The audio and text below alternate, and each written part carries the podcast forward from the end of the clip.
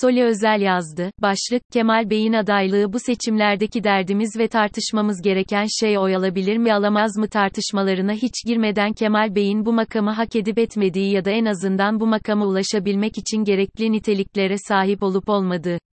Bartın'daki kaza denemeyecek ve denmemesi gereken, Sayıştay raporuna bakınca da kaderle filan bağlantısı olmayan iş cinayeti bu ülkedeki, devletin bazı unsurlarının gayretlerine rağmen süregelen devletsizliğin, insafsızlığın ve vicdansızlığın bir yeni tezahürüydü.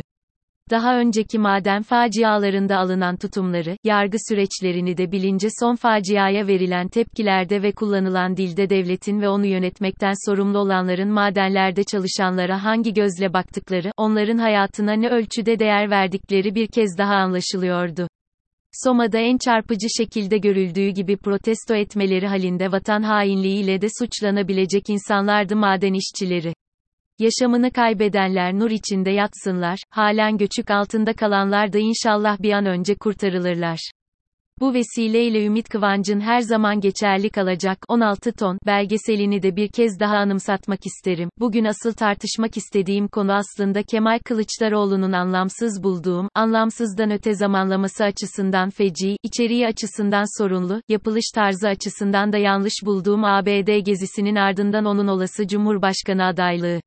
Sonda söylenecek olanı başta söyleyeyim. Kemal Kılıçdaroğlu'nun önümüzdeki seçimlerde Cumhurbaşkanı olmasını yanlış, daha da ötesi fazlasıyla riskli ve bu seçimlerin varoluşsal niteliğine uymayan bir sorumsuzluk olarak görüyorum. Kemal Bey'in Alevi olması benim açımdan onun bir başka zamanda düşünülebilecek adaylığının en olumlu tarafı sayılabilirdi giderek sünnileşen ve layık olduğu iddiasındaki bir ülkede onun cumhurbaşkanlığının, eğer derdimiz yalnızca kimlik meseleleri olsaydı, simgesel açıdan paha biçilmez bir değer taşıyacağını düşünüyorum.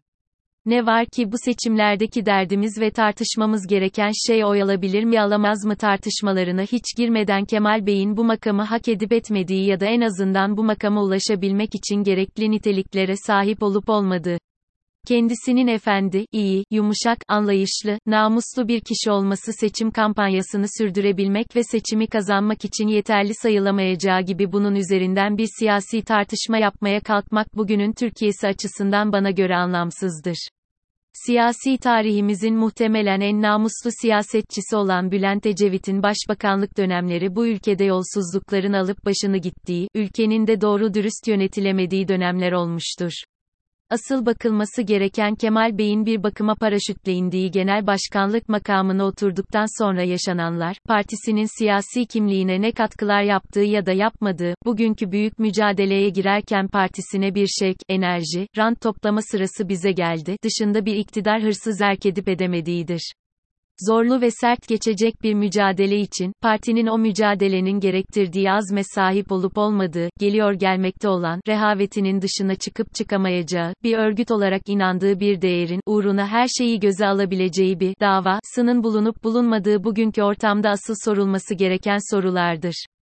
Bunlara CHP'nin kendi içinde her konuda canla başla çalışan, bir kısmını şahsen tanıdığım az sayıdaki kişiyi tenzih ederek başka sorularda ekleyebilirim. CHP bir parti olarak dünyanın bugünkü haliyle ilgili 21 nokta. Yüzyıla uygun değerlendirmeler yapabilen, dünyaya söyleyecek sözü olan, uluslararası sistemde son 20 yıldır üst üste gelen krizlerin yol açtığı kabuk değişikliğinin niteliğini kavramakla kalmayıp özümseyebilmiş bir parti midir? CHP oligarklarının gerçekten böyle bir derdi var mıdır? Yoksa eğer, neden yoktur? Türkiye için bir gelecek tasavvuru olmayan kişiler neden hala partide köşe başlarını tutmaktadır? CHP'nin üst üste yaşadığı ve kendisini destekleyenlere yaşattığı hayal kırıklıklarının, dijital sistemin iflası faciasının, Ankara'da kazanılmış bir belediye başkanlığı seçiminin çalınmasına seyirci kalınmasının, iki kez beğensek de beğenmesek de Cumhurbaşkanı adayı diye öne çıkardığı isimlere destek vermemesinin hesabı verilmiş midir? Genel başkanın siyasi utanç tarihine kazınması gereken, anayasaya aykırı olduğunu biliyoruz ama evet oyu vereceğiz, diyerek dokunulmazlıkların paspas edilmesine yeşil ışık yakmasının, anayasayı ve meclisi anlamsızlaştırmasının muhasebesi yapılmış mıdır? Kendisi bunun ayıbını nasıl taşımaktadır?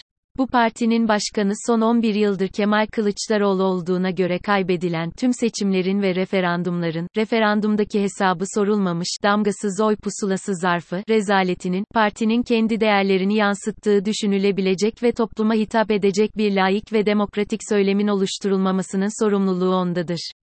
CHP'nin sosyal demokrat bir kimliğin gerektirdiği özellikleri taşıyan bir parti olamamasının, sınıfsal meseleleri gündeme getirememesinin, bu ekonomik ortamda kitleye bunlar ülkeyi yönetebilir hissini yaşatamamasının, toplumu cezbedememesinin, kendi tabanını çantada keklik diye gördüğünden olsa gerek onları cesaretlendirecek, onları umut aşılayacak herhangi bir söylem üretememesinin de bunca yenilgiye karşın istifa etmemesini, CHP'deki çürümüş bir delege yapısını değiştirmek için kılını kıpırdatmamasını, parti içi demokrasi diye bir derdinin olmamasını dürüstlük, tevazu, demokratiklik gibi özelliklerle nasıl bağdaştırabileceğimizi pek anlayamadığım gibi 2019 belediye seçimlerinde doğru adayları bulup onlara destek vermesinin tüm bu sicili temizlediğini sanmıyorum. Gelelim ABD gezisinin içeriğine değilse de zamanlamasına. Bu gezi sırasında meclis meşhum, dezenformasyon, yasasını tartışıyordu. CHP Genel Başkanı birliklerinin başındaki bir komutan gibi bu feci kanunun geçirilmesini engelleyecek bir mücadeleyi gece gündüz meclis çatısı altında kalarak vermek, kürsüden gümbür gümbür bir konuşma yapmak yerine neden ABD'deydi? ABD ziyareti çok gerekliydi daha sonra neden yapılamazdı? CHP'nin ikinci genel başkanı İsmet İnönü 1954 seçimlerinde 33 kişilik parti grubuyla, DP'nin ezici çoğunluğuna karşı inanılmaz bir mücadele vermiş, iktidarı bunaltmıştı. Kemal Bey'in CHP'si böylesi bir kanunun oylamasında, kaybedileceği garantilenmiş bile olsa tam kadro bulunmayı düşünemeyecek kadar eyyamcı, umursamaz ve sorumsuzdur. Bu özellikler de ancak partisine siyasi enerji veremeyen, ona mücadele azmi aşılayamayan, görev bilincini partisinin her zerresine yerleştirmekte başarısız olmuş bir parti başkanının hanesine yazılabilir.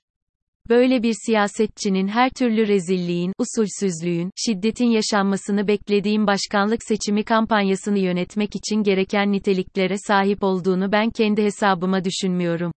İktidar değişikliği isteyen birisi olarak bu düşüncemde yalnız olmadığımı da sanıyorum.